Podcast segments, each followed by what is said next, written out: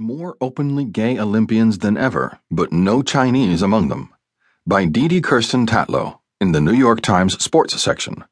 I'm Corey M. Snow. Peng Yanhui is celebrating the fact that a record number of openly gay athletes are taking part in the Olympics while ruing that none are from China.